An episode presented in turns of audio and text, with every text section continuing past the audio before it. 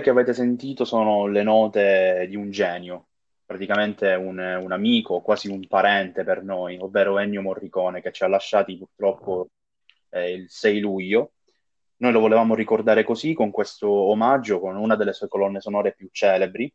Eh, che dire, è stato come un parente per tutti noi, sia eh, per la generazione odierna che per, quella, per tutte le generazioni passate, e lo sarà per sempre. Quindi questo è il nostro modo di ringraziare il, il genio che è stato e che sarà per sempre Ennio Morricone.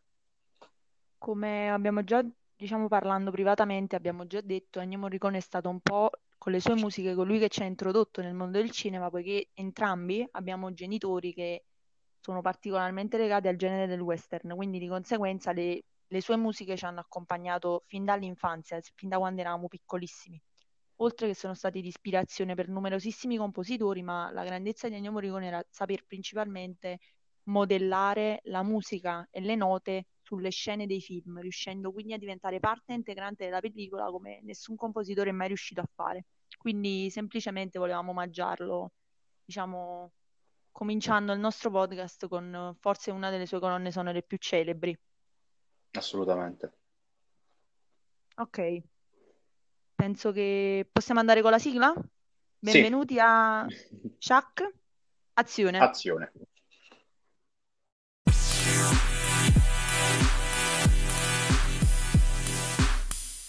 Allora, l'argomento di oggi è molto molto delicato, soprattutto molto attuale dal momento che diciamo sono alla fine sono, le piattaforme streaming stanno spopolando ovunque. È una notizia di due o tre giorni fa quella di eh, Sorrentino, il regista napoletano, che mh, mm, farà un film con Netflix, film, un film su Maradona intitolato È stata la mano di Dio. E noi siamo qui, usando come scintilla per iniziare questo, questo episodio, ehm, proprio ut- utilizziamo questa notizia qui per parlare streaming in generale, dell'impatto che hanno avuto sul cinema, anche ad esempio sul mercato dell'home video. Ehm, chiaramente mh, mm, è una semplice chiacchierata, eh, poi voi seguendoci sui nostri profili Instagram, che adesso vi diremo come al solito, ad esempio eh, io su Instagram sono Gio-Mutolo. Io su Twitter, eh, adesso... io su Twitter sono Senti il Sound 25, quindi potete mm. trovarmi direttamente su Twitter. Esatto, quindi eh, la nostra la nostra è una semplice chiacchierata, però dato che vi abbiamo dato i nostri, i nostri eh, nomi utenti delle, di questi social, potrete benissimo cercarci per parlarne tutti insieme di questo argomento qui. Okay. Quindi, non so, vuole partire Manuela nel dire cosa ne pensa intanto di Paolo Sorrentino in generale sul fatto che sta per fare un, un film su Netflix e poi un, magari parlarne in modo più spedito delle piattaforme. Allora, oltre a palesare la mia gioia che il film sarà registrato praticamente nella mia città, palesare questa gioia perché sono pochi registi che si prendono le, la responsabilità di, di, girare in una città come Napoli che è complicata non dal punto di vista sociale, diciamo, ma è molto complicata proprio log- logisticamente lavorare a Napoli, diciamo, sotto questo mm, punto di vista. Oltre a farmi infinitamente piacere che comunque un premio Oscar Paolo Sorrentino non, non abbia dimenticato, diciamo, le sue radici, Principalmente, eh, diciamo, il mio pensiero sulle piattaforme streaming in generale che sicuramente sono state in grado di avvicinare anche un pubblico, un, spettatore medio, ad avvicinare di più uno spettatore medio al, al, diciamo, al cinema, però in un certo senso hanno un po' limitato anche l'esperienza della sala. Quindi di conseguenza, come ogni cosa, ha un pro e un contro, ovviamente. Assolutamente. Tra i pro e tra, tra penso... i contro, vai, vai. No, no, dico, io penso che eh, le piattaforme streaming comunque mh, possano servire anche nel loro piccolo, tra virgolette, a educare il pubblico, nel senso che io non penso che una persona, eh, diciamo che appartiene a quella, al pubblico più generico, ignorante, ma non nel senso dispregiativo del termine. Vabbè, non penso che un... Una cinematografia ecco, media diciamo così. Esatto, uno spettatore medio non è che ha il, diciamo, l'input di andarsi a cercare, per esempio, 2001 Odissea nello spazio. Ovvio. Arriva Netflix e lo mette lì.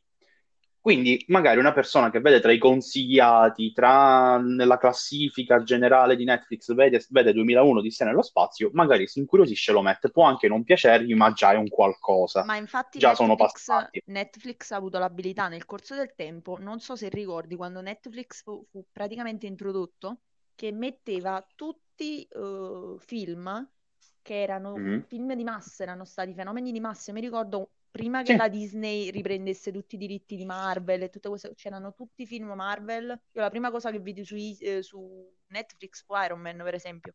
C'erano tutti i sì, film Marvel, blockbuster. i blockbuster. Poi successivamente, secondo me, coloro che gestiscono il marketing, tutte queste cose, si sono resi conto che il pubblico è, cioè il pubblico cinematografico non è solo uno, sono tanti pubblici. Quindi Certo. iniziando anche a diciamo, approfondire anche per quegli spettatori un po' più cinefili. Infatti, ultimamente, non so se te ne sei accorto, ma Netflix Mhm. ha, ha sviluppato una libreria eccezionale. Abbiamo il Petroliere, dei film eh, Sì, sì, sì. Infatti ci sono dei enormi. film, sì, sì, ci sono dei film molto, molto belli. Eh, per esempio, hanno rimesso di nuovo Birdman di Sì, eh, Iñárritu, sì, eh, tantissimi altri film, anche Il Grande Lebowski. Mm. Sono film che vanno visti e quindi Netflix li mette nel suo catalogo e o non vuoi, comunque nella classifica ci finiscono prima o poi. Sì. Cioè, ehm, nella classifica che Netflix ti mostra nella Beh, sua home. la Cioè, classifica home di Netflix è un altro- è un'altra questione perché comunque vanno a prendere gusti veramente molto, molto, Esatto. molto generali. Non so se hai visto le classifiche di Netflix negli ultimi giorni, Eh, è è un po' molto, pietosa, ma è un po' perché, pietosa, però perché- sì, ma perché gli ultimi prodotti che sono usciti nella piattaforma sono pietosi, quindi capito? Io ho sempre Non appena detto, ti mettono... quando Sì. l'Italia vuole troppo, io sono una di quelle che veramente sostiene il cinema italiano da sempre e infatti Mhm. ultima, non- ieri è uscito, se non mi sbaglio, quel nuovo film con Charlize Theron che c'è anche Luca Martinelli che è stato Mhm. una rivelazione in quel film. E sono sempre una di quelle che ha sempre sostenuto il cinema italiano, ma quando il cinema italiano vuole diventare blockbuster fa sempre danni, Eh, più o meno sempre questo sì. danni. Cioè, solo quello A meno che chiamavano non... Gigrobo, secondo me. Esatto, bravissimo, sto per dire, a meno che non ci metti una nota eh, più mh, autoriale che si mischia perfettamente al contesto eh, ita- del- dell'Italia, ti esce un film come lo chiamavano Gigrobo, che chiama lo scemo, intanto è Eh, un filmone, almeno sì, per me è un infatti, filmone. eh, infatti. Comunque, io quello che penso è, ad esempio, mh, non sono una persona che va totalmente contro le piattaforme streaming, attenzione, però una cosa la penso, che ehm, magari molti mi dicono, eh, ma così eh, diminuisce la pirateria, e io dico no, assolutamente no. assolutamente. Netflix, a- a- Netflix, diciamo, eh, in un certo senso, come dire, la gente se si abitua a stare sul divano a guardarsi eh, appunto Netflix, ma noi stiamo prendendo come esempio Netflix, ragazzi, però possiamo parlare di Amazon Prime, Disney Plus, tutte le piattaforme streaming, solo che prendiamo come esempio Netflix perché siamo partiti da, da- da questa piattaforma. Io penso che piattaforme streaming come Netflix stanno abituando lo spettatore a tornare in quelli che erano gli anni 60, ovvero stare davanti alla, tele- alla televisione. Dal momento che tu abitui lo spettatore a stare, da- a stare davanti il- la televisione e non uscire per andare in sala, perché di certo lo spettatore di oggi non è che dice ok, scendo, vado al cinema, spendo 7 euro di biglietto e mi guardo il film. No, me ne sto a casa, mi guardo il film che voglio, c'è un catalogo, eh, tutto quello che, tutto quello che voglio è a portata di click, giusto? Sì, assolutamente. Questo, secondo me, abitua lo spettatore, anzi, alla pirateria. E io qui dico è sbagliato, Ma perché infatti, Netflix... sia io Sì, che te siamo due spettatori, almeno di sala, totalmente differenti. Che tu vai molto in sì, sala. Io in sala ci sì. vado veramente poco, ma non perché non mi piace andare, anzi, io andrei praticamente al cinema tutti i giorni se ne avessi la possibilità, ma per proprio, diciamo, eh, come si dice, limitazioni logistiche, diciamola così, perché le sale Sì, casa mia sono molto lontane, quindi mi dovrei per forza far accompagnare, quindi è una cosa un po' problematica. sì, sì, Però comunque l'esperienza della sala, l'esperienza della sala è una cosa co- totalmente diversa, cioè è assolutamente. totalizzante. Uno, Ma il film, un film sullo schermo del computer, del cellulare, io sono una di quelle cellulare Satana, per me è sono un una di quelle, sono una di quelle bestie di Satana che guarda, guarda un sacco di film sul cellulare perché non ha il televisore in camera. Eh, massimo computer se mi va bene. Eh, E praticamente è una, un'esperienza totalmente differente, soprattutto per quanto riguarda, almeno nel mio caso, perché ho sempre vista così blockbuster. È proprio un'altra Certo. realtà. Blockbuster, come di- indico saghe, come indico film d'azione, perché pure i film d'azione sono assurdi da vedere su cellulare, computer e via discorrendo. Però comunque io voglio mettermi anche dalla parte dello spettatore medio che dice ho limitazioni, non posso andare in sala, aspetto che esce sul ta- catalogo e me lo vedo sul catalogo per cui pago un abbonamento. Però è un ragionamento fatto, giusto e sbagliato allo stesso tempo, diciamo esatto, esatto. Il fatto è che, come dici tu, ehm, vedere un film in sala è totalmente diverso, ma lascia stare il fatto dello schermo grande. Ci sono molti, molti elementi tecnici di un film che vengono proprio studiati per essere visti sul grande schermo. E Nolan Cioè, fa i film solo in funzione del grande schermo. Ma Proprio certo, ma anche Bong Joon-ho, ma anche Bong Joon-ho, ma anche, che ne so, prendiamo l'ultimo film di, eh, di Robert Eggers, The Lighthouse, no? Che ha quest- questo, questo formato 4 terzi, una profondità di campo incredibile, che è studiata per il cinema. Infatti io sono molto rammaricato e molto incazzato per il fatto che non, non abbiamo avuto modo di vederlo al cinema. Lasciamo io, stare io pandemia. gra- sono una di quelle poche che non ha ancora Mm. visto 1917, non l'ho ancora visto, solo Mhm. perché voglio avere, sto cercando di liberare un televisore a casa, perché io solo pensare di vedere 1917 sul telefono o sul computer sento il freddo addosso, perché Sì. sicuramente è un insulto al regista, secondo me, prima cosa. Sì, sì, ma Eh, mh, qualsiasi regista, io penso che un regista, prima di tutto, se fa un film, lo fa pensando al grande schermo e non al piccolo schermo, per questo penso a volte è un peccato. Poi, come dici tu, il fatto dello spettatore medio che magari è anche impossibilitato nell'andare nei cinema, qui io ti prendo il discorso di The Irishman, di Scorsese. Perché? Perché ho sentito miliardi di persone lamentarsi del fatto, cioè per la distribuzione del film. Perché uno magari ha tutte le buone intenzioni di andarselo a vedere, ehm, però uno deve andare da Milano a Pizzo Calabro, giusto per citare Aldo Giovanni e Giacomo, per vedersi questo film. E io arrivo e dico, non hanno torto. E io qui me la prendo con Netflix, perché poi arriva la gente che mi dice, ah, ma Martin Scorsese ti ha fatto il film, l'ha fatto grazie a Netflix, quindi grazie a Netflix. No, grazie a Scorsese.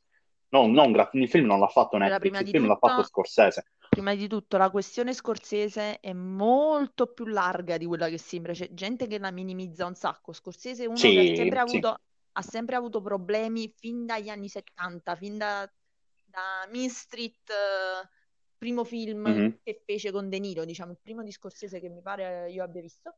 Eh, ma Sì, comunque ebbe, ha sempre avuto problemi perché propone sempre un, un prodotto che non è lo solito prodotto di massa. Quindi di conseguenza certo. le case di produzione vanno in crisi quando gli devono dare un film. Io so, Infatti, lui, infatti non hai sentito le sue interviste dove dice che lui, gli ultimi film che ha fatto con DiCaprio, glieli hanno fatti fare perché c'era DiCaprio, non perché ci vuole Infatti, infatti ti, ti dico, prendi un The Wolf of Wall Street. The Wolf of Wall Street ha avuto successo. Cioè, nonostante le tre ore, la gente comunque è andata in sala, almeno se non sbaglio, ha avuto successo.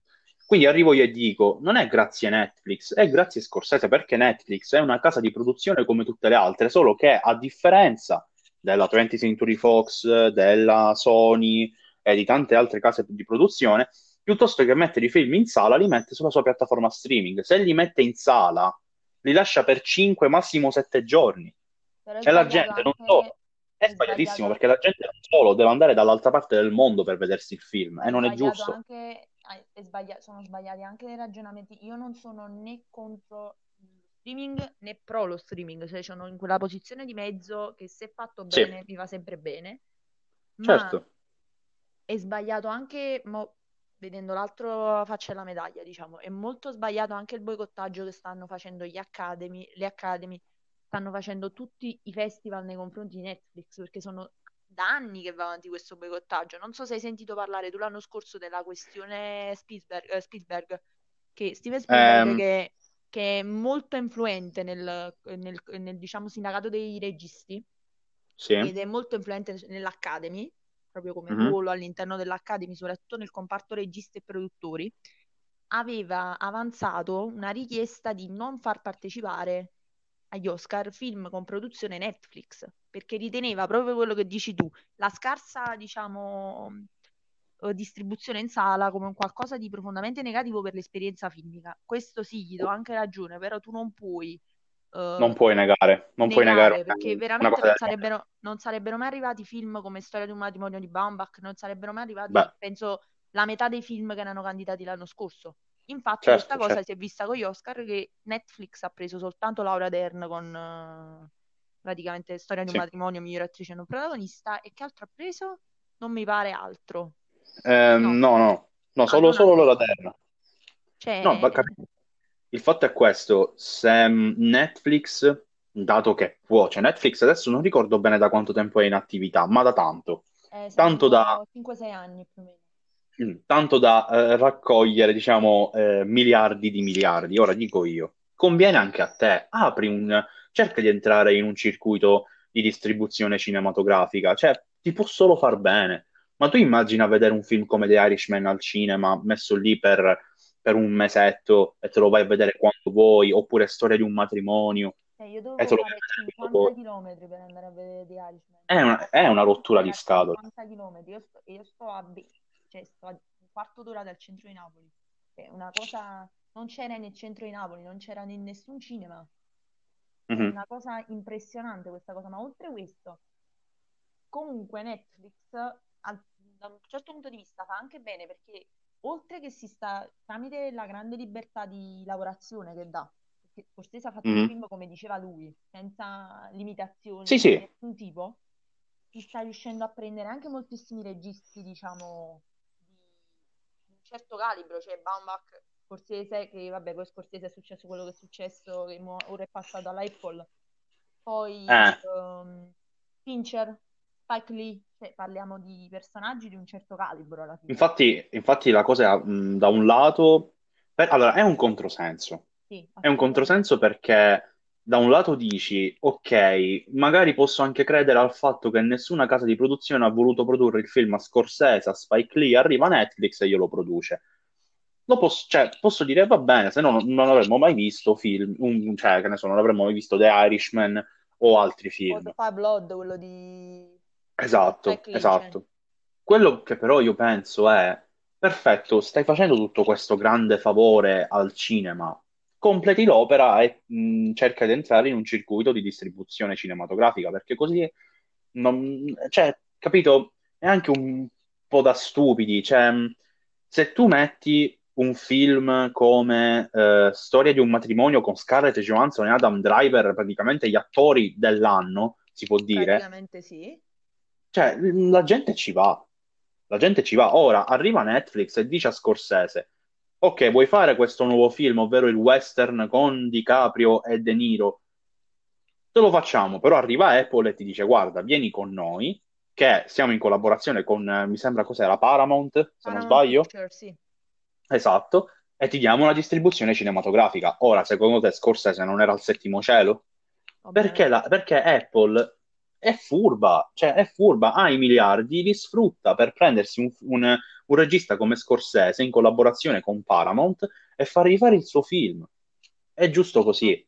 Guarda, un, Infatti, un ragionamento che, sta- che fanno moltissime case di produzione, che è quella per- quello per cui Scorsese ha, un'intervista che ho visto, poi ho letto anche il libro, eh, sulle- Mm. diciamo, sui suoi scritti, e lui ha detto che praticamente eh, dal, da The Departed in poi ah, i film sono, i suoi film sono, sono entrati in cantiere, stiamo parlando di The Departed, eh, non è che stiamo parlando di un film eh, caso, l'unico film di Scorsese che ha vinto l'Oscar al miglior film, e eh, stiamo parlando, praticamente eh, lui disse che i film glieli facevano fare perché presentava un cast tale, ma talmente per il fatto solo che c'era DiCaprio, li spingeva a produrre film di Scorsese, quindi eh, le case di produzione ora si stanno, stanno sviluppando. Anche un ragionamento che secondo me è totalmente sbagliato, di non vedere lo il film dalla trama, ma dal vedere dallo star system, che è una cosa che io ho sempre odiato, odiato, Anch'io, anch'io. ad odiare, perché ci sono moltissimi attori bravissimi, Mhm. moltissimi, ma a milioni, che sono semi sconosciuti,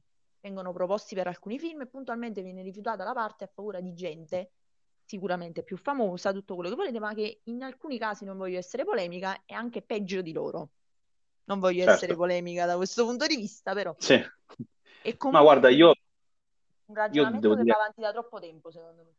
sì, ma infatti io la paura che ho è che, mh, diciamo che tutti mh, andiamo a parlare, cioè così finisce sempre a parlare di progresso. Cioè, nel senso, il progresso delle piattaforme, il progresso delle case di produzione che fanno i film con cast allucinanti, ma io vedo soltanto un regresso in tutto questo, perché intanto stiamo tornando appunto allo Star System, dove eh, sul grande schermo, o piccolo schermo, dipende, vediamo solo volti già visti e rivisti tantissime volte. Cioè, mi sa che stiamo tornando agli anni 20 e 30, dove gli attori addi- addirittura surclassavano il regista e dicevano al regista come volevano essere inquadrati, come Comunque doveva essere la luce, stiamo tutte queste cose. che la Disney non riesce a fare, mo, mo parlando della Disney perché mi è venuto in mente Disney Plus, non riesce a fare Mm. un live action se non chiama un attore di fama, che come mo abbiamo visto, gli hanno fatto i casting di, di Microfono. Manu. Scusatemi, eh, i casting di Peter Pan. Parliamo di un, cioè, non riescono a fare un live action se non c'è un attore che catalizza tutta l'attenzione su di lui.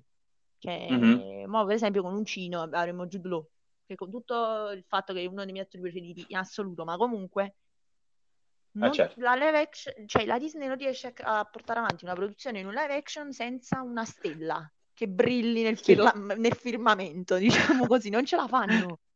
No, no, no, non ce la fanno proprio. Il fatto è che, mh, mh, come dicevo, si tratta proprio di un, di un regresso a tutti gli effetti, perché oltre tra le case di produzione, cioè tra mh, le piattaforme streaming che ci stanno riportando a stare in casa alla- in TV, e qua siamo negli anni 60, e tra le case di produzione che mettono, eh, fanno film in base agli attori, torniamo agli anni 20 e 30 dove c'era lo Star System. Quindi io tutto questo progresso non lo vedo, il progresso lo possiamo vedere dal punto di vista tecnico al massimo, come effetti speciali, attrezzature e cose del genere, ma in quanto produzione di un film, in quanto cast, in quanto distribuzione, non lo so, a me sembra che stiamo tornando un, un po' indietro. Io non voglio fare il tradizionalista, cioè la sala è sala, questo e questo, assolutamente no. Però quello che dico io, trovare un compromesso.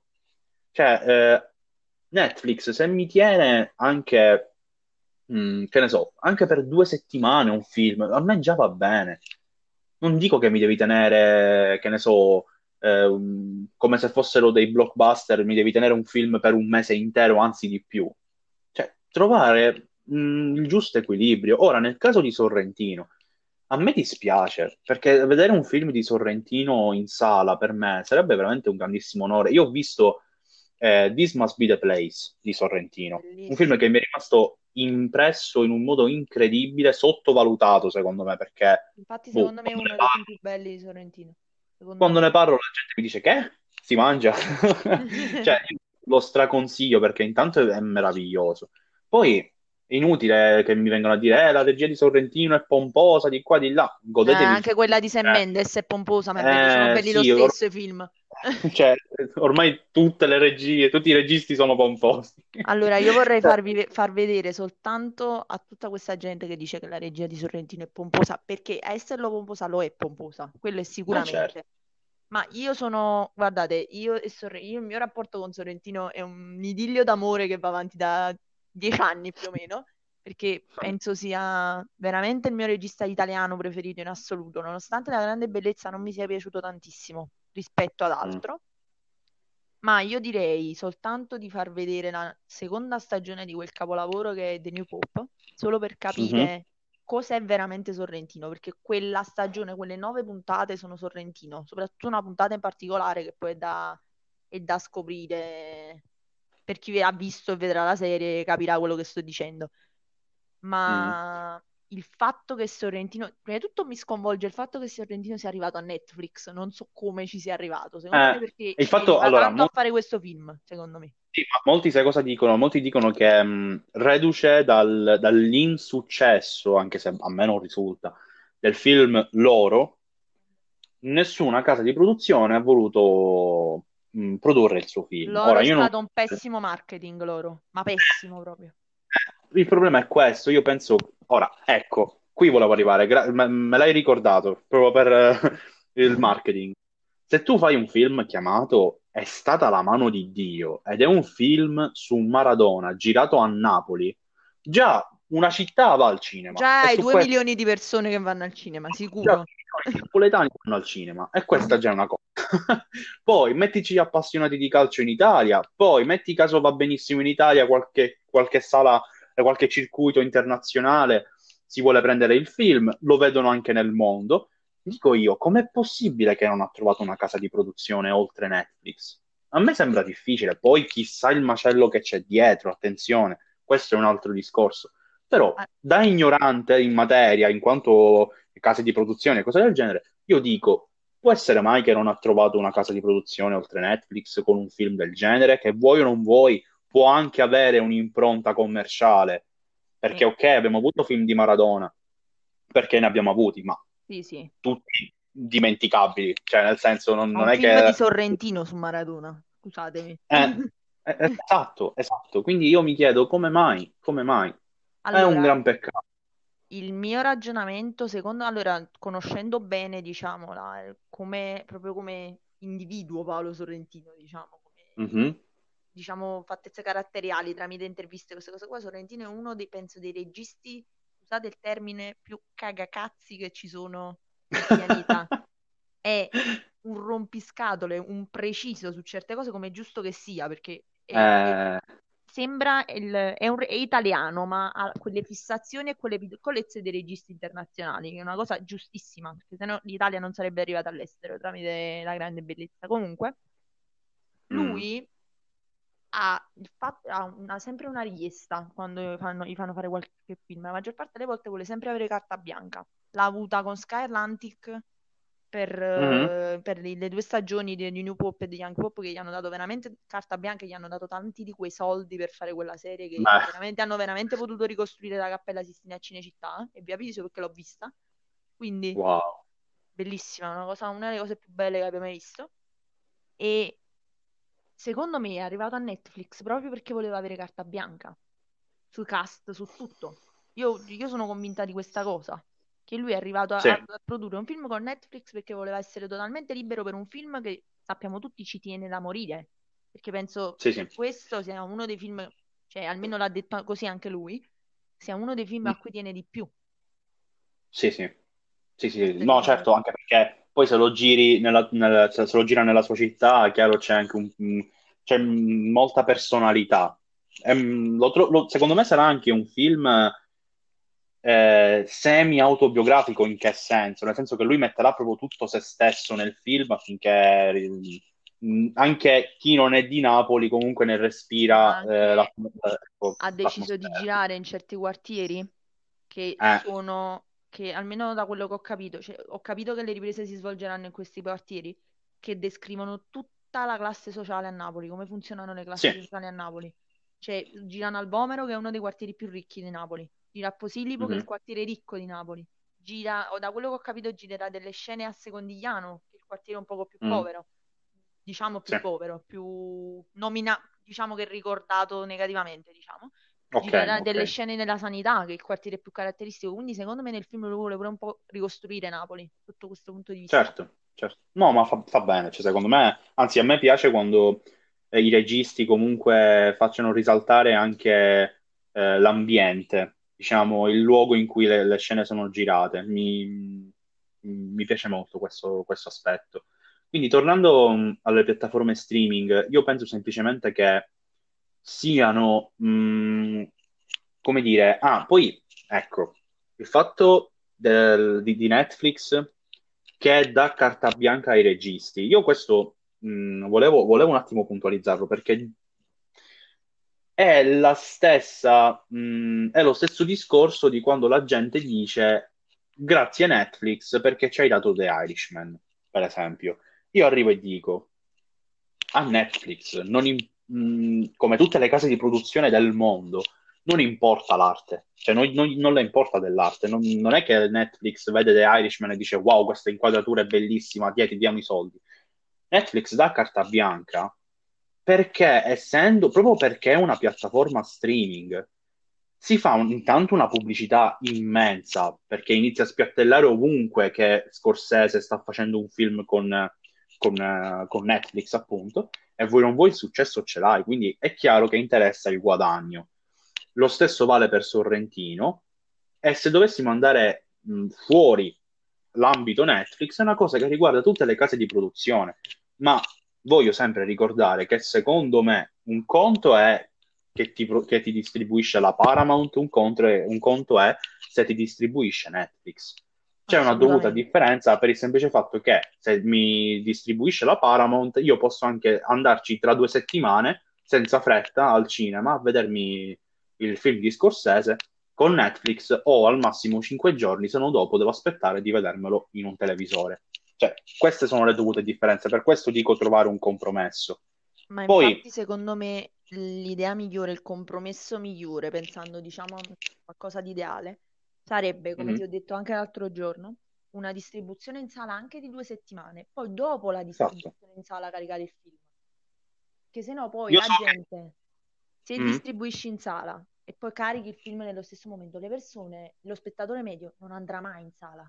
Mai, mai, mai, mai, mai. Perché è un fatto proprio naturale, se tu te lo puoi vedere a casa, nella comunità di casa tua e te lo vai a vedere in sala, chi, no, chi non è cinefilo dice io me lo certo. a casa sul divano di casa mia, comodo, e me lo guardo, soprattutto in questo cosa... periodo di quarantena, in questi periodi eh, che i, eh. i, cinema si stanno riorganizzando, almeno a mio parere malissimo, con programmazioni che potrebbero rimettere cose che potrebbero di nuovo far guadagnare, continuare a far guadagnare, invece ripropongono film già riproposti centinaia di migliaia di volte, è uscito per la centi- 150esima volta il film di Muccino, più o meno. Esatto. L'ho visto esatto. in sala penso 700 volte. Non... Se Netflix desse il via libera alle distribuzioni, noi avremmo potuto avere The Fab Blood di di Spike Lee avremmo potuto avere una anche sotto il sole di Riccione sarebbe stata una cosa ma intanto è in sala. Ma intanto, è in sala, sala. infatti la cosa fa rabbia la cosa fa rabbia perché Netflix ha un modo di ehm, pubblici- autopubblicizzarsi che è potentissimo, cioè è, una, sì, è veramente infatti. una macchina di soldi sotto questo punto di vista, ma intanto ha una, un marketing incredibile. Si studia all'università un... il marketing di Netflix. Eh certo, è certo, certo. come funziona ma perché veramente fanno, sono, sotto questo punto di vista sono dei, dei mostri, veramente dei mostri. E qua, qua, mi viene da dire peccato perché se avessero una distribuzione cinematografica, secondo me la gente ugualmente ci va in sala, se sì, trovano il giusto compromesso. Allora, che dici? Facciamo una pausa? Sì, sì, facciamo una pausa. Perfetto, a dopo. Perfetto, a dopo.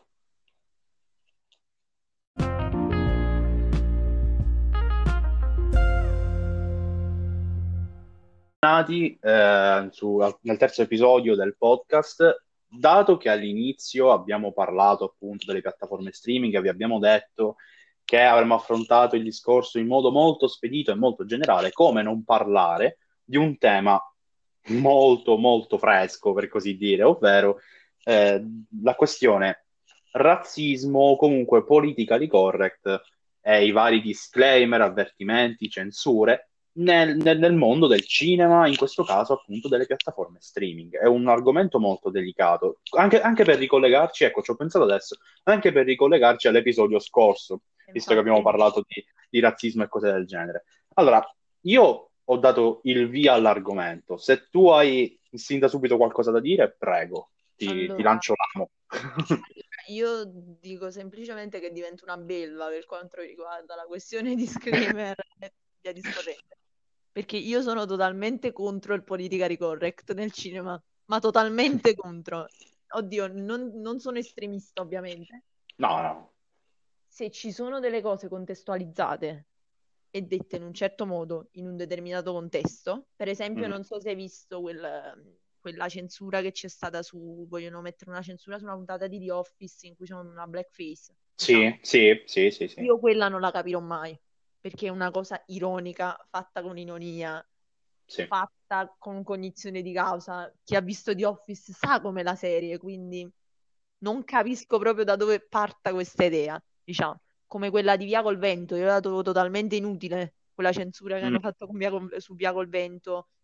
Allora, se parliamo di censure, cioè prendere una scena e tagliarla, io lì mi incavolo davvero, perché secondo me l'arte cioè dobbiamo essere noi a subire l'arte e non noi a, come dire, a cambiarla, giusto?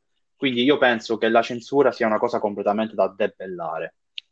Per quanto riguarda il disclaimer, io arrivo e dico, una persona ignorante, una persona che eh, non sia un cinefilo o comunque una persona a cui piace guardare film, eh, non sa magari eh, cosa c'è dietro la produzione di un film, non sa eh, in che anno è stato girato, non sa perché ci siano determinate cose all'interno del film e quindi per me il disclaimer ci può stare, ma purché abbia senso. Infatti, perché se me lo metti in via col vento, se me lo metti in via col vento, ok, perché chiaramente il film presenta delle battute a sfondo razzista, non per male, ma perché è girato in un contesto storico eh, che è quello, è quello.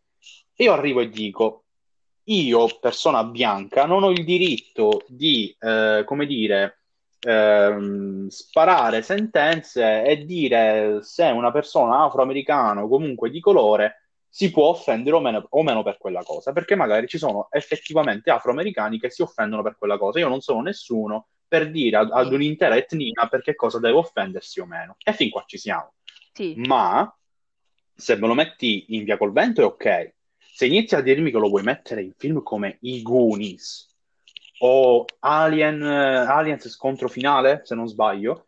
Ma il fatto, il fatto peggiore è che questa situazione si sta allargando anche a macchia su, d'olio. a macchia d'olio, ma anche su cose che non, non c'entrano niente con il movimento Black Lives Matter. Cioè, non so se hai letto quell'articolo dove volevano levare Split da Netflix perché offendeva le persone con le personalità multiple. Ma qua stiamo parlando di un serial killer. Cioè, non ha Sì, eh? È scandaloso come è scandaloso per me la questione anche di Capitan America Civil War che lo vogliono, cam- vogliono... No, Vabbè, là non è proprio assurda proprio. ci sono comunque Se la devono prendere, se la devono prendere con Kirby 30 anni fa Esatto. più o meno. cioè.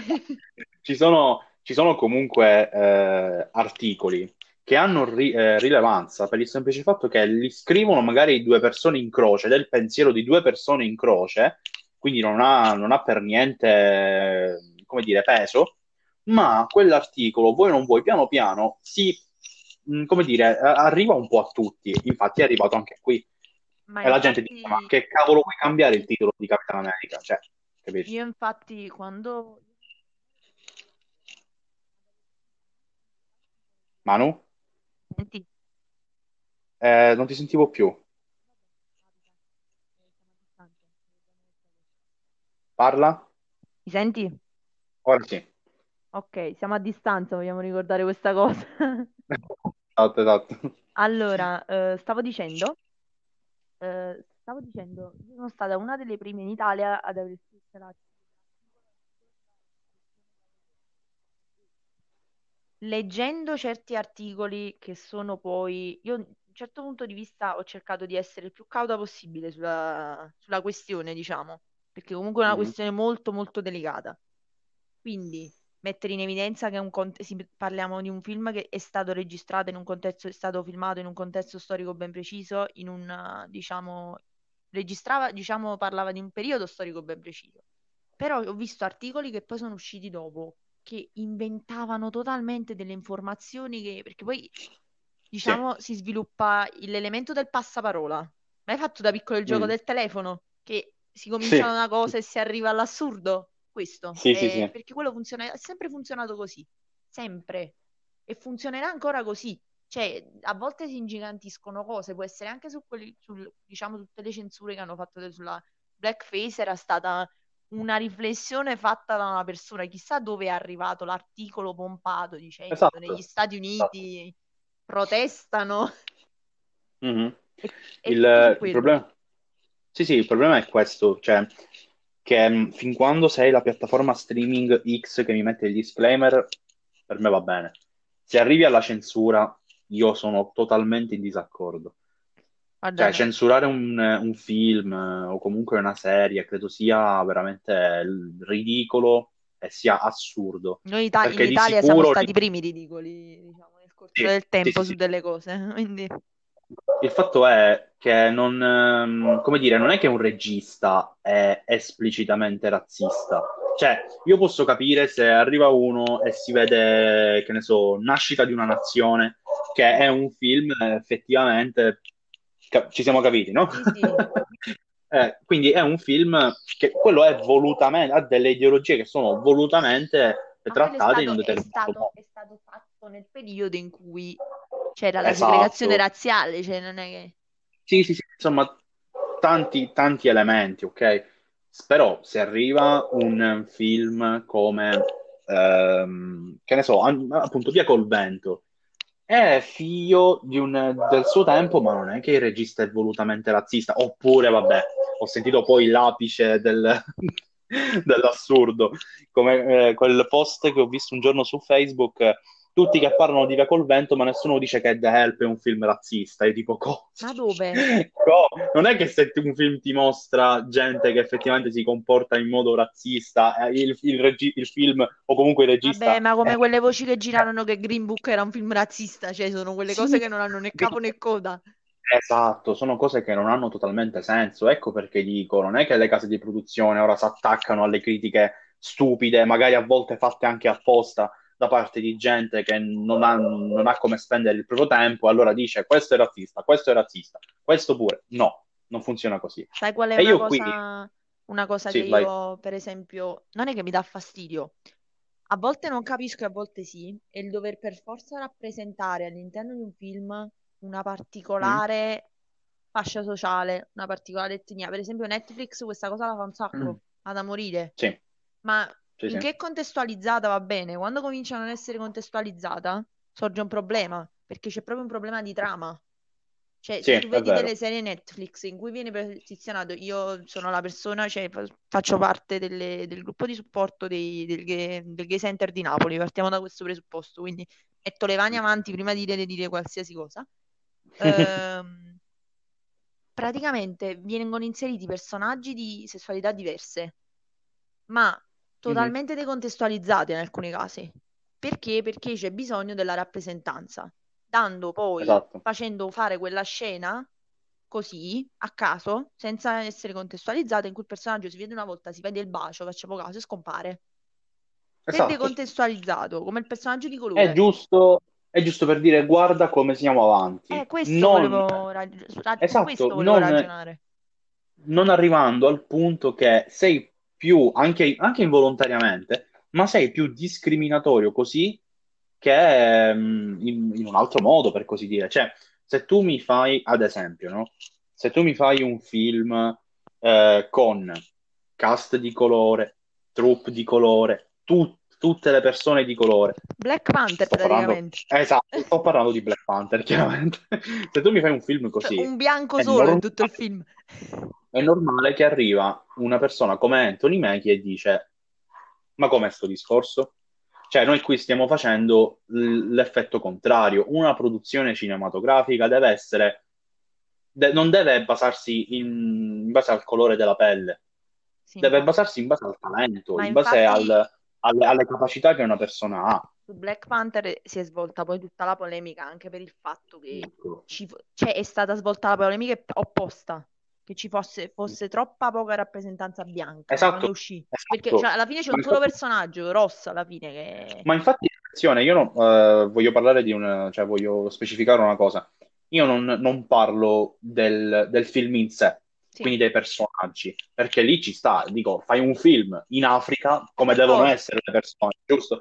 Parlo proprio della troupe, Mm. cioè parlo proprio del- del- della produzione in sé, e anche quelle erano a quanto pare tutte persone di colore, anche se io una volta ho visto una foto del dietro le quinte dove c'erano anche persone bianche, quindi, cioè, capito? Non si È capisce come, bene come è come se volessero, volessero fare il ragionamento. Noi, cioè, far arrivare che è stato tutto un lavoro fatto da persone di colore, ma in realtà dietro ci sono Sì, vabbè, que- cioè, questi, questi sono, sono retroscena che poi vai, vai a capire. Eh, Però infatti, io arrivo e dico che il discorso che intanto hai fatto tu sul contestualizzare comunque la scelta di cambiare un, un orientamento sessuale, un'etnia, è giusto perché se no poi causi l'effetto contrario. Bisogna stare molto attenti, cioè, su questa- su questo fattore qua. vabbè, le decontestualizzazioni poi si basano anche molto su, almeno nel- nei casi, diciamo, di adattamenti, tutte queste cose qua, si basa anche sull'adattamento, la decontestualizzazione, il cambiamento della sessualità, il cambiamento del genere, sono tutti poi Sì, sì. cose più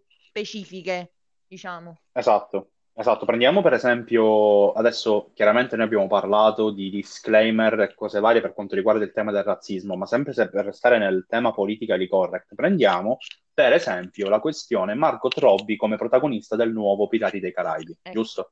sì. Che tutti stanno dicendo, ma non ha senso, eh, ma perché? Ma Eh, Margot che- Robbie eh, va già- benissimo lei come eh, attrice. eh, esatto, esatto, ma il- io voglio arrivare a un altro discorso, cioè... Ringrazio il cielo che abbiamo scelto Margot Robbie invece di altri. Esatto, esatto. Cioè io dico, ma davvero di tutto, cioè il problema di fondo per me è un altro che adesso dico, e quindi mi viene da dire, ma davvero dopo il problema di fondo, il vero problema per tutti è il fatto che sia Margot Robbie la protagonista? Per me il problema di fondo E sono i è che e gli una, adattamenti esatto, continui. è una casa di produzione come la Disney che frutta miliardi di miliardi di miliardi all'anno e non ha mezza idea per un film nuovo. La Ora, di nuovo, sarebbe Pirati- fallita senza la Marvel. la- No, scusami, Eh. la, la- la Disney sarebbe fallita senza Marvel Sì, Pixar praticamente. la, so- eh, Pixar, la Pixar è incredibile. Ma infatti io dico che penso che bisogna separare le due cose. Per me un conto è la Disney e un conto è la Pixar. La Pixar sforna capolavori come se non ci fosse un domani, perché non ho mai visto un film Pixar veramente brutto. Cioè arriva la gente e mi dice sì, ma Ribelle ad esempio è un film... Ok, No, ma mi vuoi dire che è un film completamente da prendere e da buttare? No, la Pixar No. fa film che vanno dai belli ai capolavori, fine. Cioè non ho mai visto un film Pixar bruttissimo, Cioè, effettivamente. Inside Out, solo per nominarne una. Ma sono Ratatouille, possiamo veramente citarli tutti. Io sono, infatti attendo moltissimo Soul, quello sto che Eh, vabbè, lì ci sa piangere come non so che Sì, cosa, proprio- lasciamo stare, lasciamo Poi- stare. Incrocia due delle cose che amo di più, una delle cose che ami di più, che è il jazz. Che è una cosa, Ecco, e siamo arrivati proprio per me l'apice, veramente. è una cosa, è una cosa meravigliosa, solo pensarci mette gioia. Esatto. Quindi, tornando al discorso del politically correct, per me non è tanto il problema Margot Robbie, cioè non mi importa, poi se fanno un film incredibile mi va anche bene.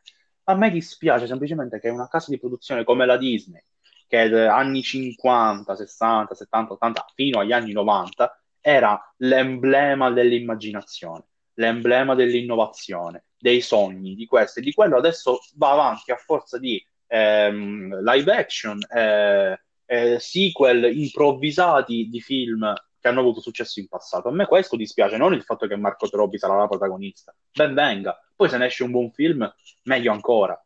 Però che Per cavolo, esempio, fate diversi, cioè. Io per esempio per la Disney sto apprezzando moltissimo su Disney Plus. Mhm. Secondo me una cosa che dovrebbero portare avanti è portarla anche in sala, soprattutto per l'Italia, perché c'è un'ampia fascia appassionata di questo genere. Che Ok. sono questo pensiero che la Disney sta avendo di portare sul grande, che, diciamo su- sulle piattaforme, i musical di Broadway. Secondo me è un'idea intelligentissima che se Bello, la sfruttassero bello. anche per le sale. Infatti è uscito Hamilton da poco, che per me Mhm. forse è più Devo grande- vedere. Veditelo, è un capolavoro. Con i Mm. sottotitoli in inglese, grandissimo musical. Ma D'accordo. Questa cosa riesce a portare una, una cosa come Broadway, che per in Italia è distantissima, Eh, anche sì. in Italia. Ed è una cosa Mhm. che se portata sul grande schermo avrebbe lo ste- quasi lo stesso impatto del teatro. Queste, le- cioè, la Disney le idee le potrebbe portare, che non le sviluppa. Quello è il problema. Sì, sì, il fatto è questo, mh, lì ad esempio se mostri uno spettacolo teatrale di Broadway al cinema e lo, mh, met- cioè, ecco, lo condividi nel mondo, è una cosa buona. Io spero che anche il teatro non diventi strumento esclusivo Sì, delle quello piattaforme sicuramente. Quello Cioè, perché lì veramente si raggiunge l'apice, Guarda, parlando di disclaimer, parlando Vai. di disclaimer che stavamo parlando, le censure. Hamilton ha due parolacce, ma due nei testi. Ah sì? Sì, due. Mm. Ma è stata l'Immanuel Miranda, il genio che l'ha creato, si è lamentato perché la Disney ha detto che non sarebbe neanche potuto entrare su piattaforma se non avessero cancellato quelle due parolacce. Cioè, ci rendiamo conto. E non sono neanche cose, diciamo così, assurde, diciamo. Quindi scusami, quindi scusami, i film della Marvel, che lì ci Eh, sono parolacce, ci sono, eh, cioè se, se uniamo tutti e 23 i film abbiamo una bella collezione di parolacce, giusto? Soltanto Age of, Age of Ultron è proprio una- Esatto, un, un ricettacolo a un certo Esatto. punto. sì, sì, sì, sì, esattamente. Quindi boh, alla fine per me il discorso, capito, parliamo di aria fritta perché c'è, è una cosa talmente, mh, come dire, semplice da comprendere. L'arte non va toccata. È un po' come se arriva, che ne so, eh, un, un tizio di una multinazionale, di un museo magari importantissimo, no? Vede un quadro di Picasso dove ci sta una, una donna di colore, arriva e, e lo toglie. E vede, è la stessa identica cosa. Non, non, non, non esiste, per me non esiste. Poi, giusto per collegarci ad un argomento che volevamo trattare, è un, un argomento che sta a cuore a, A entrambi. a entrambi, ecco, è la questione home video, ovvero io giorni fa lessi un post di un ragazzo, che ho messo anche nelle storie di Instagram, che diceva, non so se il mercato del, dell'home video è destinato a morire, però io una cosa la so, ovvero non- mh, penso che mh, non arriverà mai un dirigente di una multinazionale a strapparmi il, eh, il Blu-ray di un film o il cofanetto di una serie TV perché contiene contenuti obsoleti. Questo non può succedere mai, succede se guardi la piattaforma streaming. Ovviamente questo ragazzo ha eh, specificato che non ha niente contro le piattaforme, anzi è abbonato e io so- cioè, condivido lo stesso pensiero. Anch'io sono abbonato a Netflix, ho l'abbonamento anche a Disney Plus, vorrei farmi quello ad Amazon Prime perché sembra avere dei contenuti incredibili. Sì, Queste cose qua. Sì, sì, mh, la- una volta ho letto il Allora, catalogo, ha veramente delle cose impressionanti. per parlare del, del, diciamo, l'home video, racconto le- la mia esperienza di ieri, perché Sì. è significativa sotto questo punto di vista. Mhm. Feltrinelli più grandi di Napoli, la, stazione centrale ha tre piani, tre Mm. piani di cui ogni piano c'è, vabbè, uno libri, uno videogiochi, un altro un video, musica, CD. L'unico piano in cui c'era totale svendita, ma totale, cioè io ho pagato due DVD, Skyfall e Mm. Logan, che sono due, due DVD che se li vado a cercare su internet, prezzo medio 10-12 euro, Sì, uno, sì. li ho pagati 10 euro tutti e due. Mhm.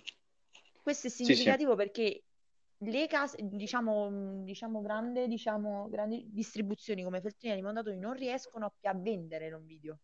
No, no. Uno, Aspetta, eh, alcuni, parli- diciamo, almeno per i non appassionati sto parlando, cioè era pieno, era impressionante quello che c'era in quelle, in quegli scaffali. sì. Perché la gente, molte persone, io una cosa che non sono, sono totalmente a sfavore, nonostante io abbia pochi, mh, poche versioni un video di film, Mhm. ma mi dispiace molto perché è un mercato che secondo me dovrebbe continuare a svilupparsi, che avrebbe Sì. ancora tanto da riservare. A me piange il cuore, ad esempio, vedere tanti privati che sono verso la via della chiusura proprio perché è un mercato che non va più. E qui ci ricolleghiamo al discorso non solo disclaimer, perché ripeto, eh, il post di questo ragazzo che diceva nessuno mi verrà a togliere il Blu-ray di questo film perché contiene contenuti razzisti o cose del genere, a testa, a testa loro, chiaramente. Ma ci ricolleghiamo proprio al discorso delle piattaforme streaming in generale, che come ho già detto all'inizio, prima della pausa, la gente poi si abitua a stare seduta sul divano a guardare film nel proprio catalogo streaming di Netflix e non ad andare a prendere il Blu-ray. Ed è un gran peccato, perché ragazzi, vi posso assicurare che spendere, io spendo m- media 5 euro a Blu-ray e ne ho davvero tanti in questo momento. Eh, io vi assicuro che spendere 5 euro per un Blu-ray vale davvero tanto la pena, perché prima o poi Netflix ti toglie Arrival di Denis Villeneuve come d'altronde ha fatto, oppure ti toglie, ti toglierà prima o poi i film di Tarantino, eh, tutti questi film qua. Io li avrò sempre con me. Voi, se siete collezionisti, li avrete sempre con voi quei film. Per sempre, cioè non ve li toglie nessuno. Ma Non, non avrete poi la fretta di recuperare quel film perché giorno tot lo tolgono, o addirittura una serie, peggio ancora, perché li avrete sempre con voi. per me è anche un fatto di attaccamento a particolari pellicole, perché io per Sì, esempio ho, so- ho- i Blu-ray ce l'ho de- di diversi film che mi sono piaciuti moltissimo. Non i Blu-ray perché io non ho Blu-ray, ho DVD perché non ho lettore Blu-ray a casa, Mhm. è una vergogna. Eh, ho Il Cavaliere Oscuro, ora ho Sì, preso Skyfall che penso sia, sia diventato in brevissimo tempo uno dei miei film preferiti. Ho Logan, film che comunque nelle piattaforme, almeno nel mio caso, non trovi, ci sono sì, poco. Cioè, esatto. mm, penso che Logan non l'abbiano, Logan non l'abbiano messo da nessuna parte. Stessa Mm. cosa Skyfall, non mi pare ci Io, siano da, sia da qualche parte. io, guarda, credimi, la maggior parte dei film che ho in Blu-ray li trovi su Mm. Netflix, ad esempio, ma non, ti giuro che non mi pento neanche per un istante di averli presi, perché No, mettiamoci infatti intanto il volevo, fatto, volevo comprarmi, volevo comprare il Blu-ray di Knives Out che è, su, è praticamente sulla metà delle piattaforme, ma non sì, l'ho preso perché non c'era, se no me lo sarei preso anche sulle piattaforme, cioè, sì, sì, sì. principalmente No, eh, capito, poi è anche un fatto di, per me, di comodità, perché mh, se ho il Blu-ray e lo metto nella, nella Play, per esempio, per guardarmi il film, so per certo che non avrò problemi di connessione, non avrò problemi di qualità, non avrò problemi che siccome la connessione va un po' così, allora poi la qualità scende, poi aumenta e tutte queste cose qui. Capite? È anche mh, questo un fatto di qualità per me. Il Blu-ray è invincibile in confronto al, um, alle piattaforme streaming. Cioè, per me non c'è assolutamente paragone. Assolutamente. Poi io sono una di quelle persone che se guarda un film in streaming su Netflix, per esempio, e quel film mi piace, non ci penso nemmeno due volte a comprarmelo poi in Blu-ray, nonostante so che è nel catalogo di Netflix. Non, non ci penso neanche perché per me è una cosa totalmente diversa. E io, diciamo che, io il puntualmente ragionamento, il ragionamento diverso si fa con quei film che non sono usciti in Italia. Che ce ne sono. Sì. Io ieri sera ho visto un film che non è uscito mi sa, in Italia, una commedia con Mm, Adam Driver e Jason Bateman, sì. molto carina, devo dire la verità, ma che non è proprio uscita in Italia, non è uscita in un video, non è uscita niente. In quei casi uno si deve arrangiare con le piattaforme, con tutto ciò che è annesso e connesso, diciamo. Questo, questo purtroppo sì, succede spesso, succede Italia che... molti film non arrivano, quello è il problema. Sì, sì, sì, capito, ci sono anche molti collezionisti che si prendono i DVD addirittura esteri, cioè nel senso li, Eh, li ordinano dall'estero, ma io onestamente non ho tanto la cosa di andarlo a prendere all'estero, cioè capisci? Quindi mh, questo poi è un altro discorso molto più ampio. Eh, qua si tratta secondo me proprio di mh, sostenere un mercato che non deve morire, perché ragazzi andremo a finire in una- in un'epoca in cui eh, grazie alle piattaforme streaming andare al cinema sarà soltanto una cosa per l'elite, perché chiaramente poi non sarà una cosa per tutti. È un, biglietto piuttosto che costarti 5-7 euro, te ne può costare 15, perché nessuno ah, poi ci va al sono alcune cinema. multisala che già te lo fanno pagare 15, ti assicuro. Sì, sì, questo è vero. Comunque diventerà, diventerà, come dire, deleterio per chi giustamente vuole andarsi a godere una pellicola al cinema, andarci, perché giustamente il cinema o i privati o quello che sia eh, devono campare in qualche modo. Eh, diventerà appunto difficile andare al cinema per questo, diventerà difficile acquistare Blu-ray, acquistare DVD ed è per questo che io invito costantemente le persone sia ad andare in sala sia a comprare Blu-ray. Io non voglio costringere le persone, giustamente, però è giusto per far capire una chiara differenza, cioè avere un film sul proprio scaffale e averlo lì per sempre, per me, dico per me, parere personale, è diverso dall'avere- dall'averlo in un catalogo che prima o poi te lo, te lo tolgono. Io meno male che mm, eh, quando presi, mh, eh, io vidi Arrival su Netflix, il sì. giorno dopo lo hanno tolto, ho avuto proprio fortuna. Ho detto, guarda, non io posso sono... vivere con la consapevolezza che non posso guardare questo film nei prossimi mesi perché è un film meraviglioso. E allora, il- mi sembra nella stessa settimana, sono sceso e mi sono andato a comprare il Blu-ray e ora ce l'ho lì, tutto per me. Ma guarda, io sono penso mesi che cerco di Sì. vedere, per mesi ho cercato di vedere il petroliere, ma per Mhm. mesi, perché Netflix c'ha un vizio con tutti i film con Daniel Day-Lewis, non so perché, mi sono resa conto di questa cosa, li levano e li mettono, li levano e li mettono, li levano e li mettono. Con Lincoln ci ho messo due mesi a cercare di vederlo e c'hanno questo, c'hanno questo vizio. Però il problema è che ci sono alcuni film che sono talmente ricercati su certe cose che non li trovi, quello è il problema, Sì, in, in- DVD, Blu-ray, qualsiasi cosa. vero, vero.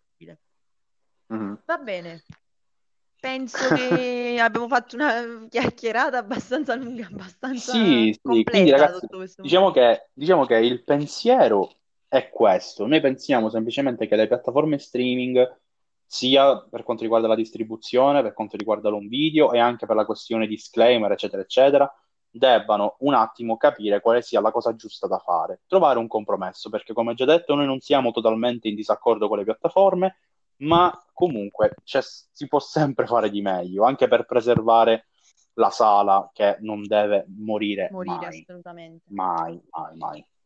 Ovviamente ora vi lasciamo con il nostro consiglio totalmente fuori contesto, che Sì, solitamente esatto. diciamo, vi lasciamo a fine puntata. Cominci tu? Esatto. Ma sì, allora, in realtà il mio è un po' contestualizzato nel, nel discorso perché è un film che ho visto proprio su Netflix e che quando avrò l'occasione lo voglio assolutamente prendere in Blu-ray. È un film del 2015 eh, che fece molto scalpore, un film erotico, romantico, drammatico ed è Love di Gaspar Noè, film che ho amato alla follia. Eh, ho detto sì erotico, ma non aspettatevi una pellicola alla 50 sfumature perché non ha neanche, come dire, non c'è neanche da paragonare. O alla, o alla 365 giorni. che manco voglio vedere, non lo vedrò mai. Neanche io l'ho visto.